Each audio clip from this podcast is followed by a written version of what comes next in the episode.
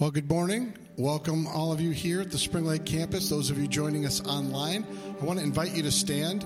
Uh, we're going to worship together in just a minute. If that's new to you, we sing. And we do that, we connect our head and our hearts that we believe as we worship together that God reveals himself, that the very songs and words we sing, we can be an audience to and discover him in it. Let me pray for us and we'll worship together.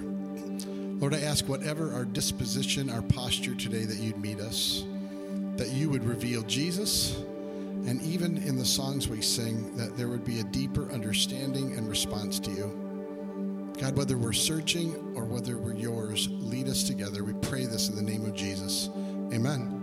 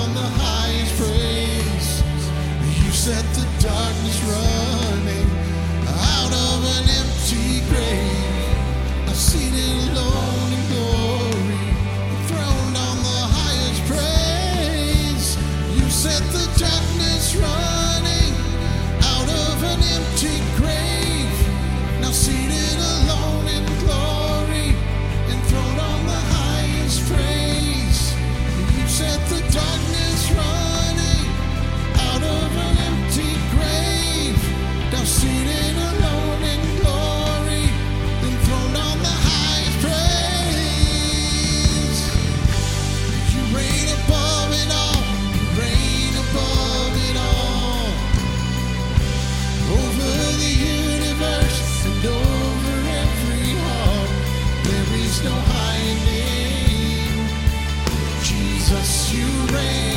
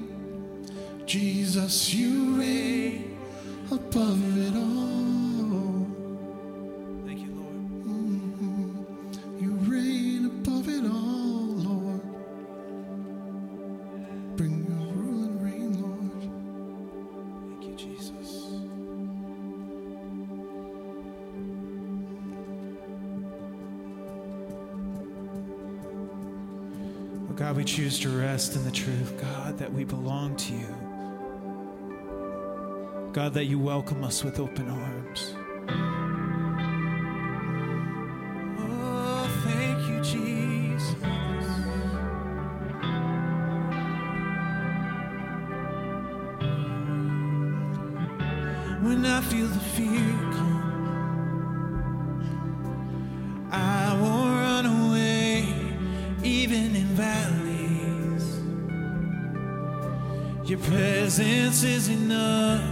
When I feel the shaking. Oh, I will stand my ground. Your presence is enough. Let's declare this together. You are with me. And Father, you're for me. Fear will never conquer me. Cause I belong to Jesus. I'm never alone. Never abandoned. Oh, fear you'll never conquer me. Cause I belong to Jesus. Do you believe that today? Oh, when I feel the pressure, I won't run away, even in tension. Your presence is enough in the mystery. Oh, I will stand my ground. My God, you are enough. You are with me. And Father, you for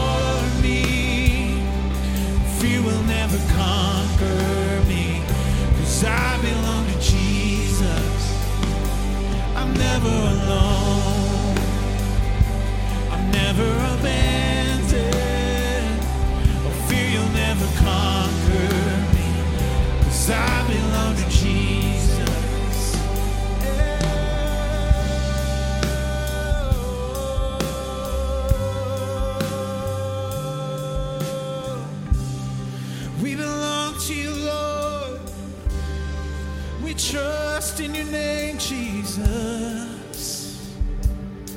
When the rain fell, when the floods came, when the wind blew, I was okay.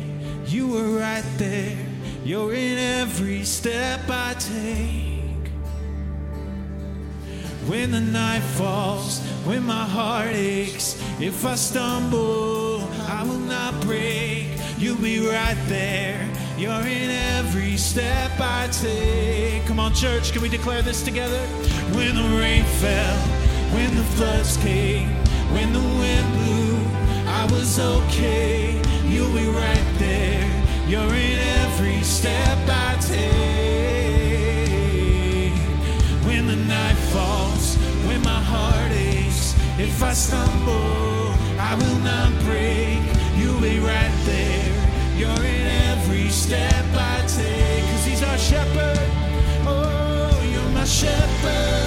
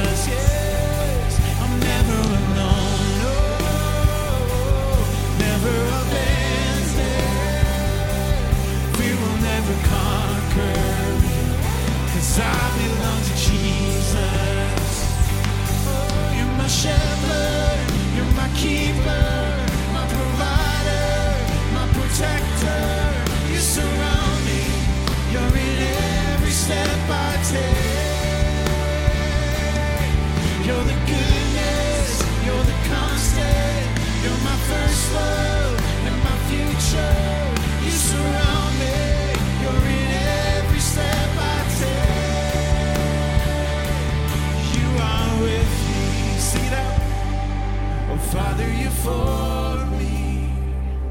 This fear will never conquer me. Cause I belong to Jesus. I'm never alone. I'm never abandoned. A fear will never conquer me. Cause I belong to Jesus. Oh, fear will never conquer me. Cause I belong. Fear will never conquer me, oh, I belong to Jesus. Do you believe that today? And thank you, God. Thank you, Lord. I know for me, a lot of times songs bring back memories, right? That when we sing certain songs, it recalls for us a moment or a place in time. Maybe it's something very near and dear to our hearts, you know, like like for example, the song Goodness of God. Every time I think of that song, I think of my wedding day because that's the song that my wife Betsy walked down the aisle to. So I'm always filled with thankfulness for God's goodness when we sing that or you know, there's songs where I'll hear it and I'm reminded of a healing that took place, something that I was praying for, uh, for for a family member, and that song was playing, and and God worked a miracle, you know, or or a song that plays that often reminds me of a place where I was in need, where I needed God to move, and He did. You know, just like for us today, how songs bring back memories, it was very much like that for the people of God in the Old Testament. You know, we have this book in the Bible called Psalms, and it's it's basically uh, a ancient hymnal. It is the hymnal of God's people of the Old Testament. And there's a scripture in the Psalms that talks about God pouring out honey from a rock. And I love that scripture because it's very artistic in nature. Like honey from a rock doesn't make sense in our natural mind. But to the people of Israel, the, the people of God, it had immense significance because when they sang a phrase like that, they were reminded of when God brought them out of the land of Egypt, out of this bondage and slavery, and He led them through the wilderness to their promised land. And there's a story where while they're traveling through the wilderness, they get really, really thirsty. and, they, and they start to complain and, and, they, and they ask Moses, who's the leader, uh, Moses, we are so thirsty, we need a drink. And they were in the desert, there was no water around. But God speaks to Moses in that moment and he says, Moses, I want you to take your rod and to strike the rock, and water will come out.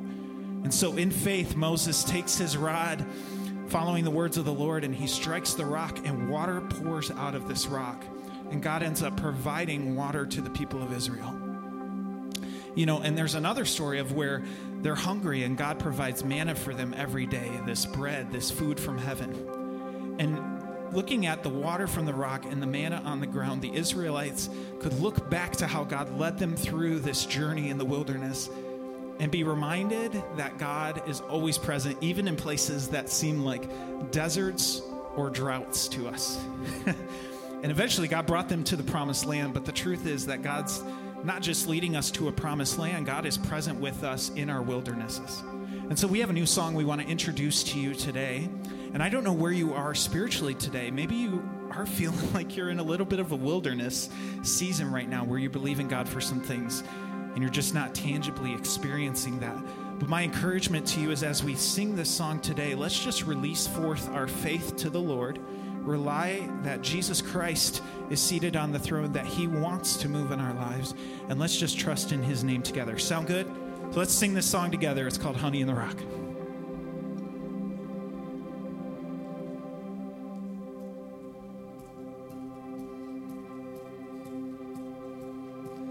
There's honey in the rock, water in the stone, manna on the ground, no matter where I go. I don't need to worry now that I know everything I need you've got.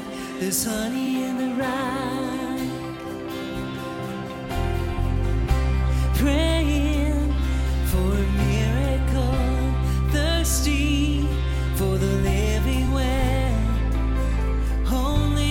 satisfy. Sweetness the mercy now I've tasted. It's not hard to see. Only you can satisfy. There's honey in the rock, There's honey in the rock. There's honey in the. There's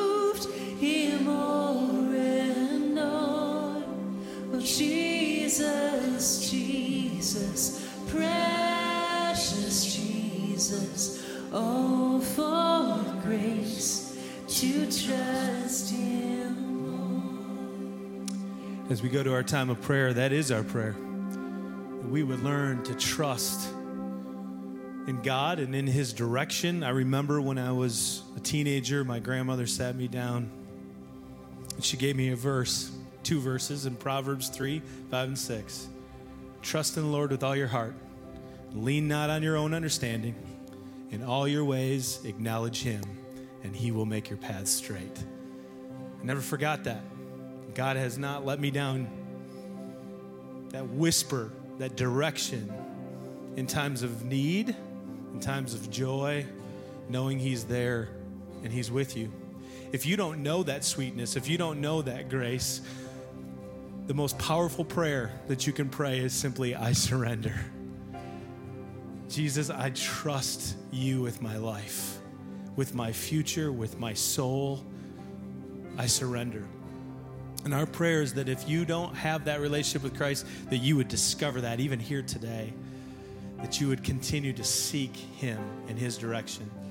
If you have a need, great or small, and you are leaning in and saying, God, I need to trust you in this area of my life. It could be physical, could be emotional, relationships, could be in finances.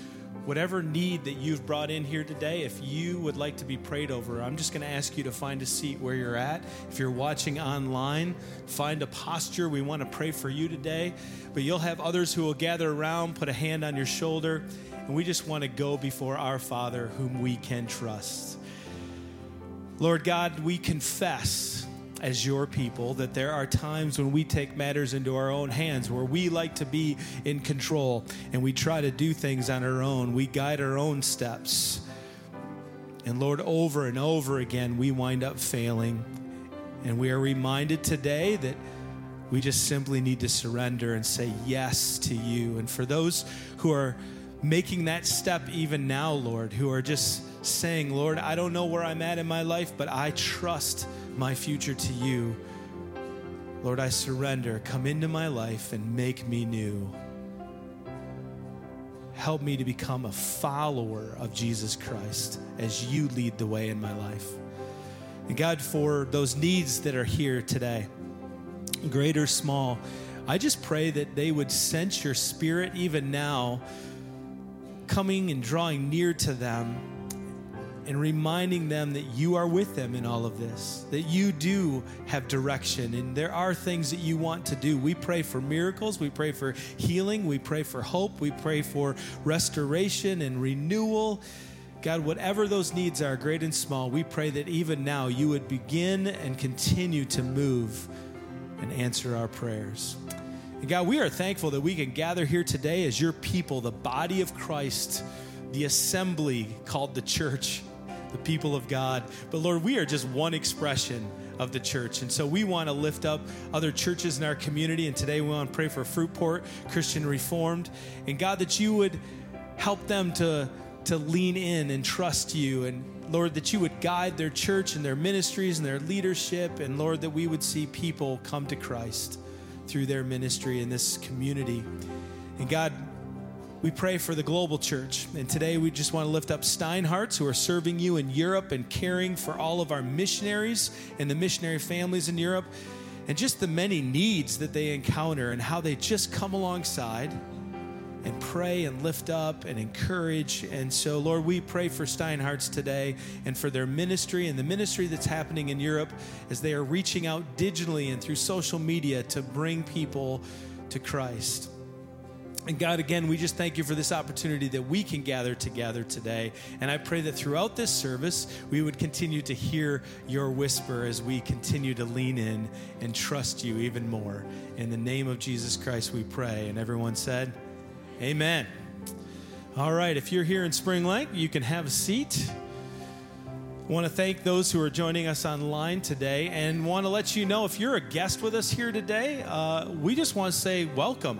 Uh, if you haven't had an opportunity yet to, uh, to receive a gift, uh, we have a gift for you out at the uh, out these doors to my left. It's a connection point, uh, we call it, and there's information about our church. And if you have questions or you want to get connected with us and know more about All Shores, you can simply fill out a connection card online. And the way to do that is there's a QR code in your seat back in front of you. Just take out your phone and use that, and you can fill that out. Uh, if you're a regular attender and you have questions or things that you want to know about or prayer requests that you have, take the time to fill that out as well. And as a guest, and those of you who are regular attenders, uh, we have something new today. This is a fifth Sunday, and so there's four throughout the year. And so we designated uh, Outreach Sundays um, on the fifth Sundays. And so uh, those of you who brought food for our food pantry, uh, there's a drop off box out in the lobby, and thank you for helping with that. We do a food pantry here on Mondays, connected with Love In Action, and, uh, and we provide for people in need in our community It just as one simple way that we do that.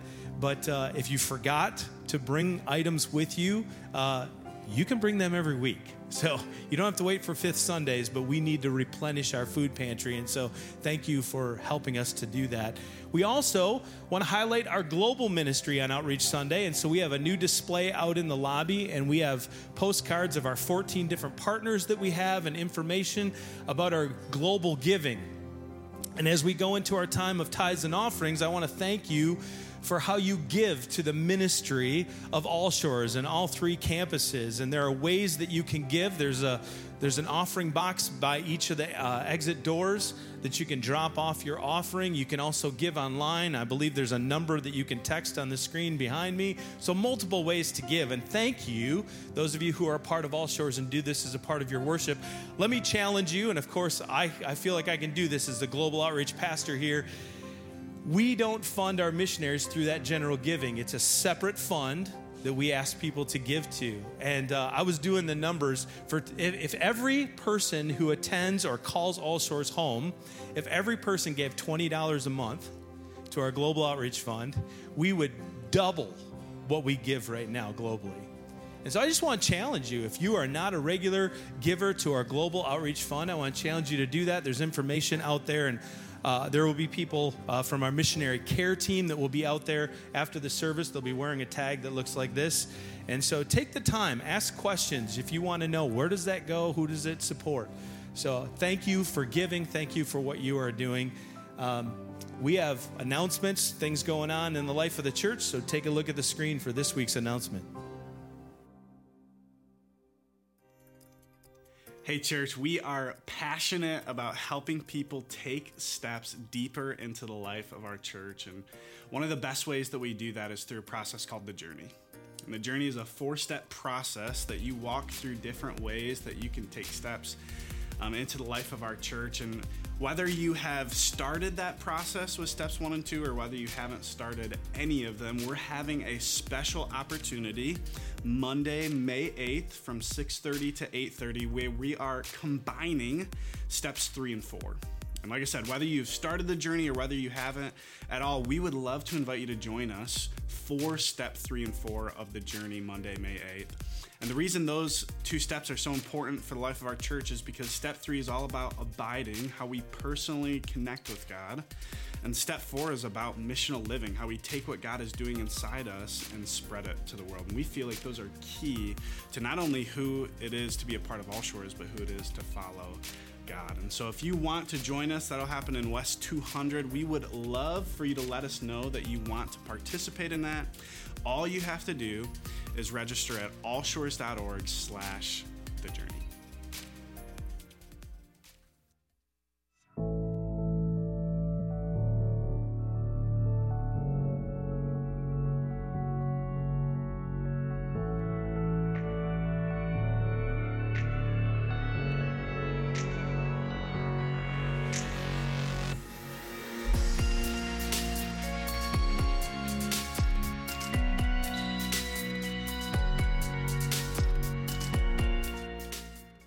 Welcome those of you joining us online, those of you here in our Spring Lake campus. And at the 9 a.m. hour, we always welcome our Muskegon and Coopersville campuses because they join us for the message at that time. And you probably don't know this, many of you may not, but it is our four year anniversary with Muskegon uh, just this last week. So we want to celebrate that, yeah.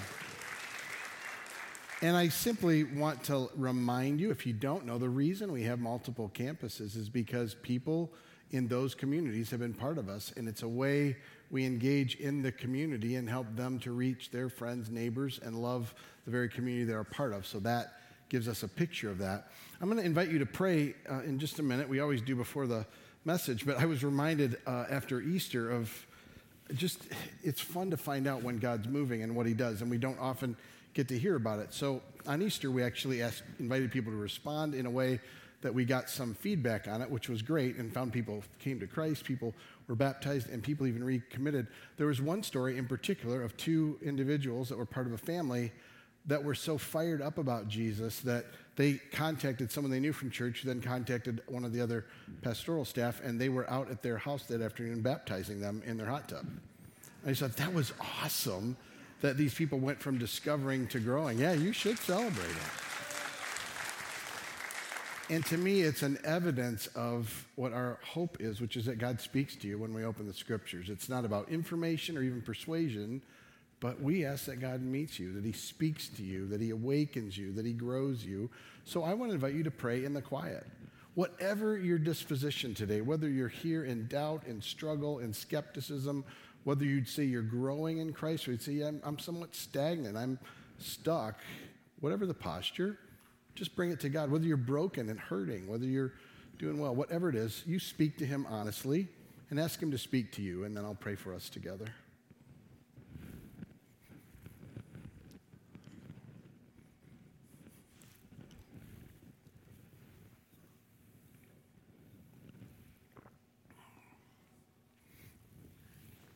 Lord, I thank you that you are the God of revelation.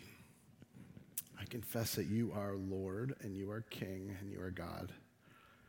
And I thank you that you love and care for each person among us watching online, one that's a whole lot later, that you care and you want to speak. So I'm just asking that nothing would hinder that. Lord, if anything I have to say is not of you, let it fall to the ground and be forgotten. But I pray whatever is from you, that your spirit would awaken us, breathe life into us, give hope to us, forgiveness, goodness, grace, kindness, purpose. And Lord, I pray even that you do it directly. Maybe you don't even want to use what it is we're speaking about. Would you speak and let us be ones that listen, Lord? I pray now the words I do speak and the way we respond in our hearts and actions would please you, our rock and our redeemer. And everybody said, Amen. Amen. Well, we've been in this series we've titled Who is Jesus? We're looking at how the early church saw him, how Jesus was seen right after his resurrection, what we can gain by looking back and seeing him as he is. That is the intention and desire. And to get us started, I want to show to you an elephant. Not because elephants never forget, not because they're ginormous, not because of 18 other things I would like to say. But elephants are often used, especially as it comes to faith and looking at God as a metaphor, one that's commonly used in our culture, which is kind of the idea of there's the whole elephant, but often different expressions of religion see different parts. Like maybe this one sees just the leg here, and so it describes one way because it's all it sees. Maybe another one sees the, the, the basic trunk coming around. One sees the back or the ears or the tusks, the strength of it.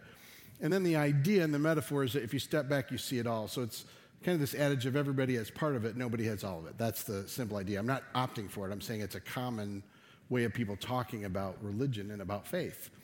And, and the difficulty, this is just a side note, but I want to relate this back to the times of the early church. Uh, the funny thing is, most people that espouse this have very little understanding of any faith in particular. They just step back and act like we see it all from a distance. And so that's just an interesting side note, no extra charge, but it's a breakdown in the metaphor. The reason I use it, though, is because in the ancient world, in the time that Jesus rose, and in particular in these early Roman cities, there were lots of expressions of religion. And people would have had this idea, kind of like an elephant. There's all these different ways of seeing, and maybe this one sees part and this one does. And what they did was they syncretized them. So they'd take this thing from one piece and this thing from another. It was very commonly held. And in case you don't know, I'll just give you an example of there were temples. Every city had different temples. And they were two different expressions of God, different deities. So there were temples of love that could be everything from passion to pure sexuality that they were expressed and uh, validated there. There were temples for healing and health. There were temples for war and power. There were governmental temples in the sense of the leaders tended to be exalted and seen as a deity, and that government reigned over everything. And the list goes on and on and on. Lots of expressions. In fact, the early church was almost seen as, by their definition, atheists because they only had one God. Now, now here's the part I want you to understand before we get into the letter and who is Jesus. Is in this city, Colossae, there were some things that were starting to shift, that people were adopting other aspects, sometimes incorporating into following Jesus, sometimes even outside of it. And one of them, in particular, was something called angelic worship. They were beginning to worship angels, good or bad, and thinking that was almost like a charm, like they came alongside of Jesus. There were different expressions, and there were leaders that had gained impact, and people were becoming confused. That's a simple way to say it. And so Paul writes this letter to clarify hey, let me clarify who Jesus is. And that's what we're going to look at today is who Jesus is. And hopefully it will be impacting for us. I want to say this before I get into it because the statements we're going to read are really powerful statements. They're I mean, they're huge. They're not nice thinking statements. They're passionate, powerful, universal statements. And I always think uh, there's easy things for us to just ponder kind of dispassionately. But if what we believe is true, wouldn't it be more than passionate about it? If we get to discover who God is and He's this great and this amazing. So I want you to take these things and as you hear them, challenge yourself. Am I kind of thinking about this and setting away my passion or my excitement just for a, oh, what does this fact mean? And, and think of it this way do you get pumped about anything? I'm asking you to answer. Do you get pumped about anything? Are there times where you act kind of odd and you're like, I can't believe I'm doing this. I'm so pumped about it. Right.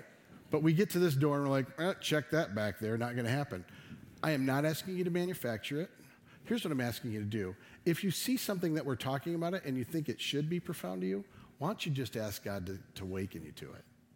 Hey, God, would you help me understand just how amazing this is? That, that's all I'm asking for. You, you, can you do that for me? Good. All right, so we're going to take this up in Paul's writing, what he's writing to this church. And this, in case you don't know, is considered to be a hymn. It means this was something that, at least fragments of it, were sung and talked about regularly. They're things that people understood to kind of recalibrate and focus them on who Jesus really is and what it means to center them as followers of him. So we begin in Colossians 1, verse 15. It says, The Son is the image of the invisible God, the firstborn over all of creation. Now, I want to take this in two sections and just consider the Son as the image of the invisible God. Because Paul is making it very clear right here Jesus is not a kind of junior partner or representative. Jesus is the exact representation of God. In other words, when Jesus came, we saw God. Now, that's very important for us as followers for a couple of reasons. One is Jesus often is in kind of our amalgamated view of Christianity, Jesus is one among many or one among others that we, yeah, he does great things, and people will talk about him that way as he's a great teacher and he really loved people. And, but they don't really, they haven't looked closely because the claims are he's God. And what I want you to, to understand from this is Paul is saying if we want to know God, we look to Jesus. He shows us who God is. Now, I realize in our modern culture, this is offensive in lots of ways because people hate anything that excludes other religions or beliefs. And I'm not, I'm not asking you to fight it that way. I'm asking you to go, if it's true, which I believe it is, that Jesus is fully God and revealed God himself, isn't that what we want to pay attention to? Like if God showed who he is in completeness, where do you want to go? That's where I want to go. So the fact that we have disagreements is not a fight, it's a reality. Do we believe this or not? Are we going to discover who he is? And Paul's saying, You want to know everything about our faith? We look to Jesus. We want to know who he is. We want to discover him because Jesus is the very image of God. When people say, How can I know God? How can I know who he is? We say one word Jesus. And then we pursue who he is, right? We'll come back to that, but I don't want you to miss it. Now, this second part is where we get in trouble because he, we hear the firstborn over all of creation, and in our minds, we think firstborn. Jesus was born of the Father. That means he's not always been, always will be, those kinds of things. He was first at a time.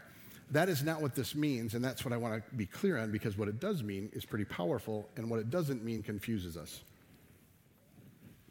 I'm just going to take you to one example. This is from the Psalms. It's describing how the Hebrew mind saw firstborn, I don't mean in a family. It says this in the Psalms I will appoint him to be my firstborn, the most exalted of kings on the earth.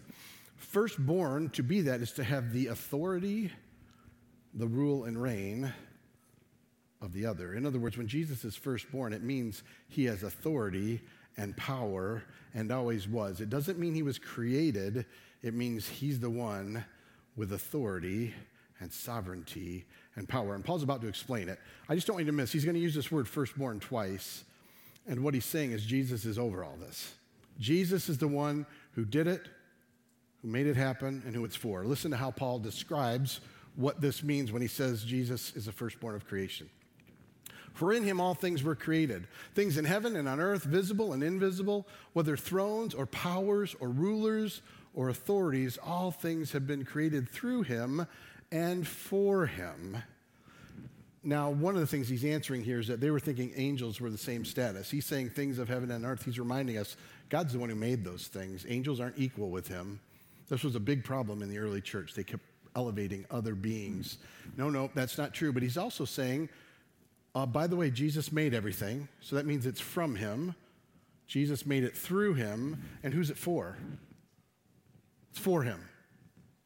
He finally exclaims it this way to give it all He is before all things, and in him all things hold together. This is what Paul's saying. Listen, Jesus is the God of creation, of everything that has ever been. It came from him. He was before it. It came through him. He spoke it, and it came to being, and it's there for him. You realize that's a huge statement. So, so just think about where we live. We live in a beautiful area, don't we? I mean, in as much as we complain, you get the seasons, you go, isn't snow amazing? I know not for as long as it is and not as much. Aren't the leaves beautiful when they turn? Isn't the fall and the breeze and the color? Isn't the water and the. I mean, you look at creation and you go, this is what Paul's saying. Jesus made all of that. All of it. You look in the cosmos, he made that. You look around the universe, he made that. In other words, Jesus is the firstborn. He's the authority over the designer of, the one it came through, and the one it's made for. So, this is a simple way to understand it. If we are made, we're made for Him, which means the only way we'll find purpose is to Him. He made us for Him. Now, this isn't like a selfish, narcissistic make. He made us for Him creatively so we can be His and be with Him. That's the first part of what Paul's saying. Hey, you got all these sorts of ways, and we domesticate God like nobody's business, and we still do it today. You know, we might not build temples, but we fashion Jesus and say he must have these qualities or those qualities. And we build our own temples temples of power, temples of comfort, temples of getting ahead, temples of life going well, temples of success and a pain free living and even of moralism. And we say those are all part of Jesus. Don't you wonder what it is we've acculturated and missed? I mean, think of most of the things that we tend to put on Jesus' shoulders, and then consider just the very fact that he made everything over all of history, not just over the world, but over the universe. You realize that we're one small dot in one small amount of time with one small disposition. Could it be that we need to start letting go of these little nuances we somehow think Jesus is all about? And I'm asking you to consider it in your own lives. You're probably thinking, oh, I'm going to tell some other people this. I mean, internally. Because Paul's telling us, all of us, you miss the greatness of who he is and you make him less by how we domesticate and even fashion him in a way that he must move. A, if you've decided Jesus move, must move a certain way in a certain line, we're in trouble. And that's what he's doing. He's making him bigger. Because the bigger is, the less you can control him. Amen? Amen? Less you want to, and the more you realize, why was I even thinking I would know this? It's kind of a humbling posture. He's the maker of the universe, and I'm sitting here going, why haven't you moved this way? Why are these people, why, oh my goodness, I'm lost. See the greatness of Him, it changes everything. Paul's building the first case. Firstborn of all creation, you want to see God? You see Jesus. That's where he started. And by the way, you want to know who Jesus is? He's before all things. In him, everything is made that has been made, and everything's made for him. So who's at the center? Jesus. Now, we'll come back to that, but let's remember we have a very hard time not having ourselves be the center.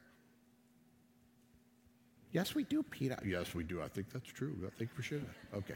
We'll keep going. Now he's going to flip to a second act, kind of a second part of being firstborn. He is also head of the body, the church. He's the beginning and the firstborn from among the dead, so that in everything he might have supremacy. Now, it will overall, we'll come back to firstborn, but I want to start with him being the head of the body, of the church. And, and you know, we can picture it metaphorically, the idea that the head, obviously, when you think of a body, in the Jewish mind, this was even more about source, meaning it's the lifeblood, it's the source. In other words, the head, as God is to us, is not just our source, but our destination. So he's both the one who helps us and the one we want to ultimately be with and before. He's the head of the body. Philip Yancey, some years ago, shared a story from his own experience that I think probably in a, just a strong way, it's a hard way, gives image to how we struggle with this actually being true. He tells a story of a young woman he got to know who had cerebral palsy. Her mind was pure and, I mean, really well wired and oiled, and she was brilliant. Nobody saw it because of her physical limitations and always considered her to be somewhat struggling and here's what happens with that illness, and this is what he came to see, was how long it took her even to fashion writing something and having others communicate it. What they saw was the disconnect to her very body made people not know what was really in her mind and her heart and who she was and the greatness of her. And I tell you that because I get very concerned in the life of the church that Jesus is not really our head we are fashioned by so many other voices telling us who he is and what he is and what he is not and how we're to see this that I think it's very hard for us to actually be the body because we have a very hard time letting him be the source. Can we agree we are independent contractors for the most part? We don't even mind being constituents. We're constituents of Jesus. I can't tell you how many times people will say to me things like, oh, you know, th- Jesus would never do it that way. I would never follow him if he did. And it's like, that's a weird response. Y- you can be angry, but if God is really God of all, you don't get to be the judge of what you think is right or wrong. You realize that's silly, isn't it? We kind of fashion him in our own making. That's not reasonable. It couldn't be him. And there are two poles I see happening for us that make it hard for him to be the head for us. One is kind of this cultural Jesus we've made which is like Jesus endorses everything and loves everything and just wants us all to feel good and it's all fine and really nothing's all that bad. He took care of it anyway. We kind of basically say he made us the way we are. Our brokenness isn't really brokenness. Then there's this other side where we are highly ready to fight about what's not him and not his, but we tend to think only of things we don't like that might be even aspects of who he is, but not the fullness of who he is. And so we're kind of hyped up and occupied. We better point out all the errors because if we don't point them out, Jesus isn't going to get where he wants to get. I know he's the head, but I took a little time here. I, I know it should happen. I, I, was really convicted of this this week, just in my own quiet. It had nothing to do with the message. I'm in, I'm in Luke right now in my own just quiet time. And this is a time that Jesus walks in with some Pharisees, and he's in, it's on, this, it's on Sabbath. And, and it says the Pharisees watched, for, watched him carefully. And it literally means they were looking out to catch him doing something wrong. And all it says about Jesus is he looked and saw the people there suffering, the pain and suffering. That's what he paid attention to. And I realized in my own fervor for him, I often look for people that say they represent him and what they're doing wrong to constantly point it out. Instead of looking at him and being occupied with those that need Him. I'm occupied with correcting other people constantly. Do you see the two things that get dangerous for us? Can you see if He's the head and the source? Maybe we wouldn't be so preoccupied the way we are with all the things we are fighting for and worrying about. Maybe if we actually got to know who He is, we'd feel more confident not to worry about all the constant battles and bickering that go on around us. It just concerns me that I don't think we've grabbed this well. And I say that for myself too. He again says he's the firstborn, the beginning among the dead, meaning resurrection, new life happens through him. So we have the creation that he's overseen, that he's done, it's for him. The creation goes into decay because of our desire to be him instead of his, and it sets off all of creation into a disparity and a decline. And now it says he's coming to now restore. By the way, one of the things he wants to restore is us to be made in his image. So just remember this Jesus is the second Adam. He's now walking through humanity as we're intended to walk and he's modeling it for us and then giving us his spirit to help us live that way. You realize how cool that is, right? Firstborn of creation, firstborn of resurrection. And by the way, he's the new Adam for us to follow and live like. Oh, you want to know how to live? Live like him, walk like him, love like him, depend like him. I mean, it's pretty cool when you get the picture of what Paul's trying to say. It's supreme. Don't settle for something less. He continues God was pleased to have all of his fullness dwell in him, Jesus, and through him to reconcile himself to all things, to himself all things, whether things on earth or in heaven, by making peace through his blood shed on the cross. We limit Jesus' bloodshed to our freedom if we respond to his forgiveness. We don't realize that's for all of creation and for beings above heaven and on the earth and beneath the earth. You just realize that's amazing, don't you? Like they're angelically worshiping, and, and Paul saying, hey, even the angels, Jesus' death and resurrection bring something new there too. All of creation is being changed. Oh, come on, that's crazy wild. And I think because we don't see it the way we think it should be, we either think it's not happening or somehow people are missing it the wrong way. And I'm telling you, the way God moved was not, He's a king, don't forget this. He is the king, and yet He displays His kingship by sacrificial humble, painful, surrendered love out of the things we most did to betray him. You realize that's different than any king we would ever think of, right? That's what Paul's giving us a picture of. The king is way greater than you think. He's the firstborn, he's the authority over everything. Oh, and by the way, he's the authority through how he's redeeming and changing everything to bring peace, to bring new hope and reconciliation. And then he kind of reminds us of our journey. You were once alienated from God, were enemies in your minds because of your evil behavior, but now he has reconciled you by Christ's physical body through death to present you holy in his sight without blemish and free from accusation. One of the things I love about our movement in the Wesleyan Church, and every movement brings great things, is we actually believe the Holy Spirit wants to change us, make us more like Jesus when he's saying he desires to do this so we're presented holy and blameless, he's saying what Jesus wants is not just us to be broken vessels, but to be broken vessels that are filled with him and being changed to be more like him. In other words, God wants us to move and become more like Jesus as we walk through life. I know you thought you had a good purpose, but I'm telling you, that's better than anything you could do. You want to be the most successful person on the planet? Nothing like becoming more like Jesus and being the destiny who follows the king and is made for him because that is short selling yourself. You want all the things in your life to go well and you have the best marriage and the best kids or the best single life and the, never get you what you want. His, him at the center. Following that purpose is something we never can get apart from him. That's what Paul's saying. Pretty amazing, isn't it? Do you realize it's not contingent on whether you do very well in life or you struggle in life financially. It's not about whether you have a position of high regard by others or low position by others. In fact, I love how James talks about it. He goes, listen, when you think you have a high position, you have a low position. When you think you have a low position, you have a high position. And the reason is those who struggle tend to realize their need more.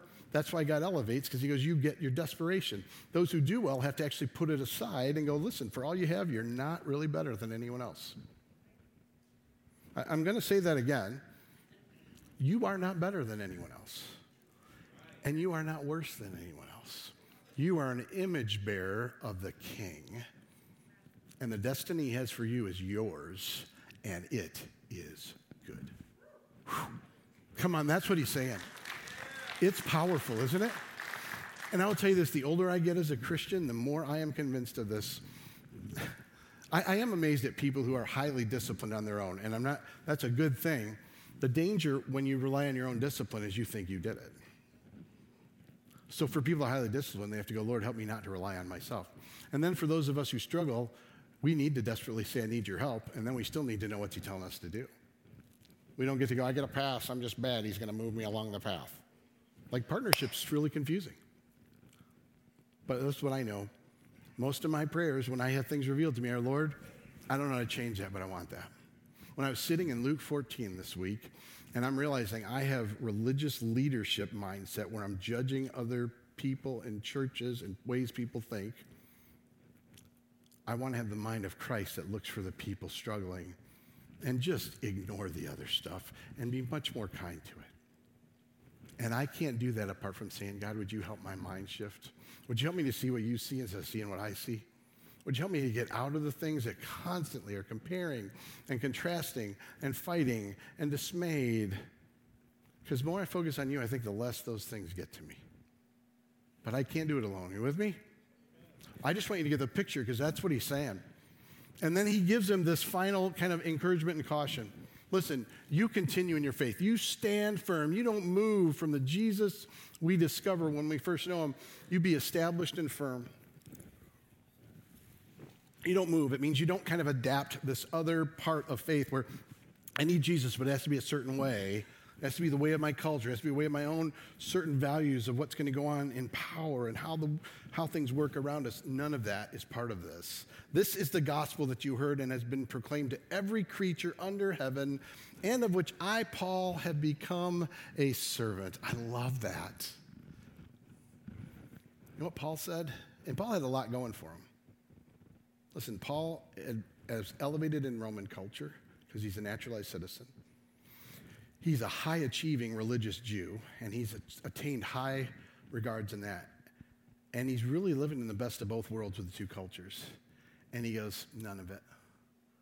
I'm just a servant of God. And God tells him, You're going to suffer and you're going to struggle. And Paul goes, Bring it on. Whatever it means to have you as king, that's what I want because he's so enamored with Jesus as king. And can we just agree we don't bow for anyone or anything? It's really hard for us. We want Jesus to be our buddy. We even want him to be our help. But man, to just say, You're my king, whatever it means, whatever comes, that's all I want. It's for you. What do you want? It's for you. What do you want? I can live for you. What do you want? I don't know about you, that's a pretty shocking reality for me. Like, I want it, but I often think all the things I don't get to have it, or the things I have to let go of to live in it. I'd say it very simply this way we, when we look at Jesus, we see God. You, you want me to help you understand how we know and live and follow our Creator? We look to Jesus. And I'm telling you, there are a lot of Jesuses proclaimed in our culture these days that are not him. They're Jesus of radical endorsement of everything you can imagine. They're Jesus of certain powers and certain governance that are not of him and certain ways that are not of him. And we are so busy discovering who he's not, we're not seeing who he actually is. And I always say, I wish I could disentangle all of us from all of these things. And all I know to say is, I'm going to keep pointing to him. I'm going to keep pointing to him. I'm going to keep pointing to him. And say, are we getting to know him as he is, not as many espouse him to be? Which they add their own thing to it. Can you just say amen to that? Because I know it's true. Thank you. It is true. I, I'm, I mean, this is a heartache for me, watching what I'm fighting against with you to hi, us discover him. And I cry out for it because I don't want it either for me. I want to tell you, give you two pictures from this, and then I'll give you a simple application. I told you this was a hymn, and it did become a hymn. And there's unique roles that hymnody has played in the life of the church through all its history. And I'm not talking about what kinds of songs you just these, these epic pieces. So if you go back to our heritage as Wesleyans, which I realize some of you might even be new, but John and Charles Wesley were the founders of this movement. They came out of the uh, really the Church of England, and one of the things that happened for them was they wrote tons of songs, Charles in particular, and songs that have stayed. And all, in all those songs were the depth of who Jesus is. But this happened in their followers too. Those, those priests that came beside them and after them continued to live this way because they modeled this idea that we want this woven into our fabric, not just something we write about or talk about, but something that's sung from the depth of who we are inside. So I want to take you back to a man that was one of their early kind of followers and, and in their climate in the church. Uh, his name was Perrine, which I, all I can think of is Ross Perot when I hear it. I don't even know why. Hey, hey, John and Paul. John, John, John and Paul, that's the Beatles. John and Charles. Anyway, good old, his name wasn't Ross either, it was something else. I don't even remember what it was, just Perrine. This is the evil of my mind. I'm sorry, this is my brokenness. Jesus died for this too. I think he kind of laughs, but so so this Perrine that was a part of it. One of the things they did uh, when they were discipling was John regularly, if, uh, if one of the priests came to the event, would ha- say, "Hey, you're going to preach tonight," and he did this to Perrine at one occasion. You need to preach. And Perrine said, "I don't have anything to say." He goes, "No, you need to preach." And it went on for quite a while. He, the guy finally gave in and stood up. He, and this is what Perrine said: "I'm going to give you the best message you've ever heard." And then he just read the Sermon on the Mount because from them and from his own discipling, he learned Jesus was at the center. This guy would go on to write a song, All Hail the Power of Jesus' Name, which really fits this text, actually. And that song would end up having significant impact throughout history since its writing. Let me tell you two stories from that song. One of them is a missionary named Scott, and he was in an area that was tribal and was quite bar- barbaric in killing people that came in. And he said, I'm supposed to go here and be with them. And as he gets in, he's surrounded by a group, the Scott gentleman, and they're, they're ready to take him out. And he doesn't know what to do. He has a violin with him. He picks it up and he begins to play and sing, I'll hail the power of Jesus' name as he closes his eyes. I'll hail the power of Jesus' name. Let angels prostrate fall. Bring forth the royal diadem and crown him Lord of all. Bring forth the royal diadem and crown him Lord of all. As he sang that, he was just waiting with his eyes closed to open him in heaven. As he sang that, he had no illusion that the kingship of Jesus would necessarily intervene in any way. He just knew it was real whether he saw it or not. But they all froze. And for some reason, they welcomed him in. They didn't respond at that moment, but in the days and weeks ahead, every one of them would discover who Jesus is and follow him. Because the hymn lived in this dude, and God moved in it. Now, I'm not saying that always brings freedom and breakthrough. Let me tell you one other story about an elderly woman who, on her deathbed, followed Christ and loved him. And, and as her family's around her, the only thing that she could say was bring. And she keeps saying it, and they're frustrated. They don't know what she's asking for. What does she want us to bring? What does she want us to do? One had a memory of a handkerchief. She regularly kind of shook when they were in worship and said, maybe it's that. They bring it. She's just frustrated. Bring. All she could say was bring. They bring a Bible. Not that. Bring. I mean, there were three or four things they brought. And finally, out of some miraculous strength, she busted the rest of the phrase bring forth a royal diadem. Now, in case you don't know what that means, a diadem is a crown. And the statement in the song is just bring forth the crown of royalty because that's who's king, Jesus. And in her dying moments, that's what she wanted. It wasn't going to save her from the death. It was going to usher her in to life that could not be contained. I want you to understand that when we see him as he is, something changes for us. Hymns, not meaning you have to even necessarily treat them that way, are the fabric inside of us of truth that we can't help but sing about him because it's something greater than we could express just through words. That's what Paul did here. And, and it's a simple thing I say is, man, I just want you to pursue knowing Jesus. You know, I, I don't know what it looks like in your lives. We, we tell you regularly, I mean, there is no substitute for discovering Jesus in the scriptures because the written word reveals the living word. And we have four accounts of his life, death, and resurrection, and all through the New Testament. And even the Old Testament, we would say Jesus is marvelously revealed before he ever walks the earth. But how can you know him when we never study and discover him in the scriptures? And I want to tell you that's alone and together. And then I just want to give you this one other thought that I think might be helpful that Jesus gave us, which he said, When you've done things to the least of these, you've done it to me. In other words, when you're with those who are most forgotten, most forsaken, most struggling, mostly a mess, somehow we see him in it. Wouldn't it be crazy if we discovered more of him just helping people that are really struggling and far from him? That are forgotten, that are in prison, that are in great poverty and great struggle, and we just run past it. Now, we have things that can be helpful to you. We have the journey coming up here in Spring Lake on May 8th, that Monday night. Those are great steps. I am asking you, would you explore him? That's all I want for you. Now, I want to pray for us, and then we'll have communion as a place to do it. But I want to do this when I pray today, and I'm going to get on my knees. It's, it's another practice for me.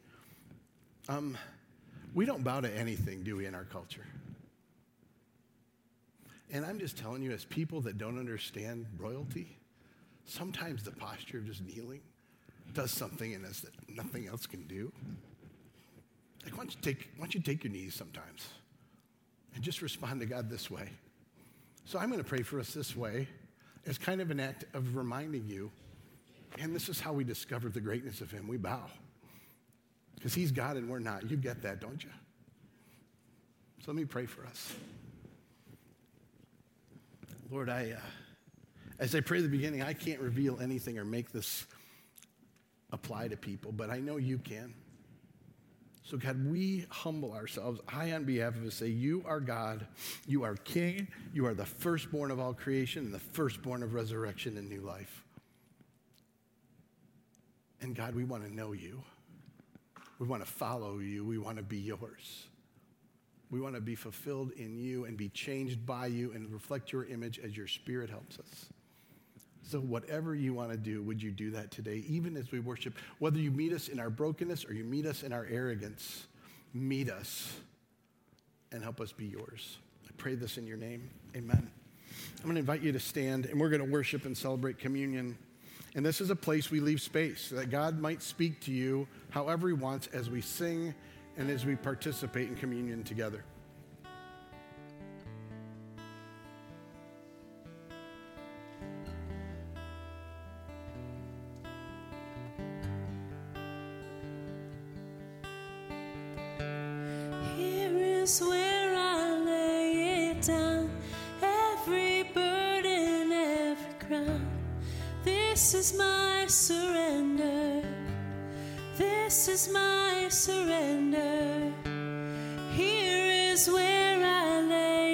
Down, every line, every doubt. This is my surrender and I will make room for you to do whatever you want to, to do whatever you want to. Yeah, I will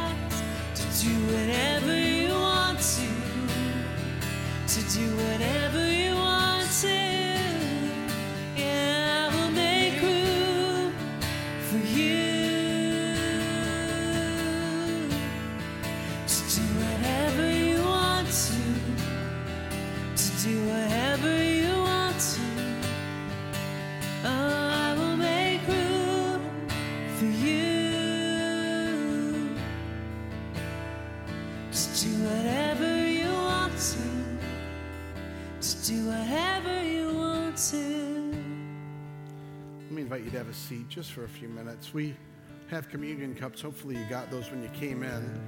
If you didn't, uh, you still can any week. We do this every week. And we say communion's open to anybody who wants to respond to Jesus. There's not a membership expectation or a secret handshake or even the way you open it. Top layer is the bread, the bottom layer is the cup.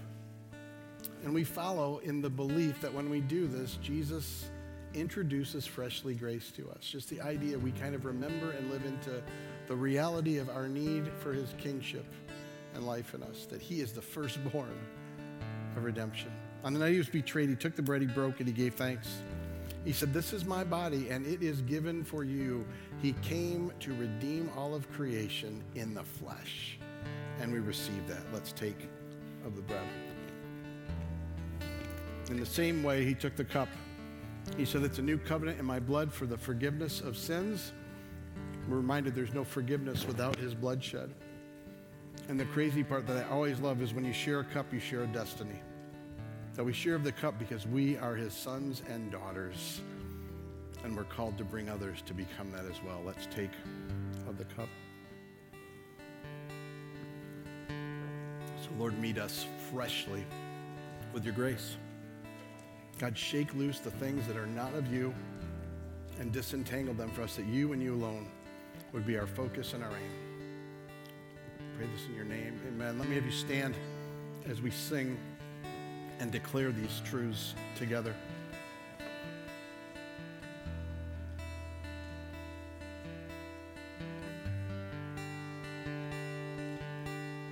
Shake up the ground of all my tradition, break down the walls of my religion. Your way is better. Yeah, your way is better. Shake up the ground of all my tradition, break down the walls all my religion. Your way is better. Yeah, your way is better. Shake up the ground of all my tradition, break down the walls of all my religion. Your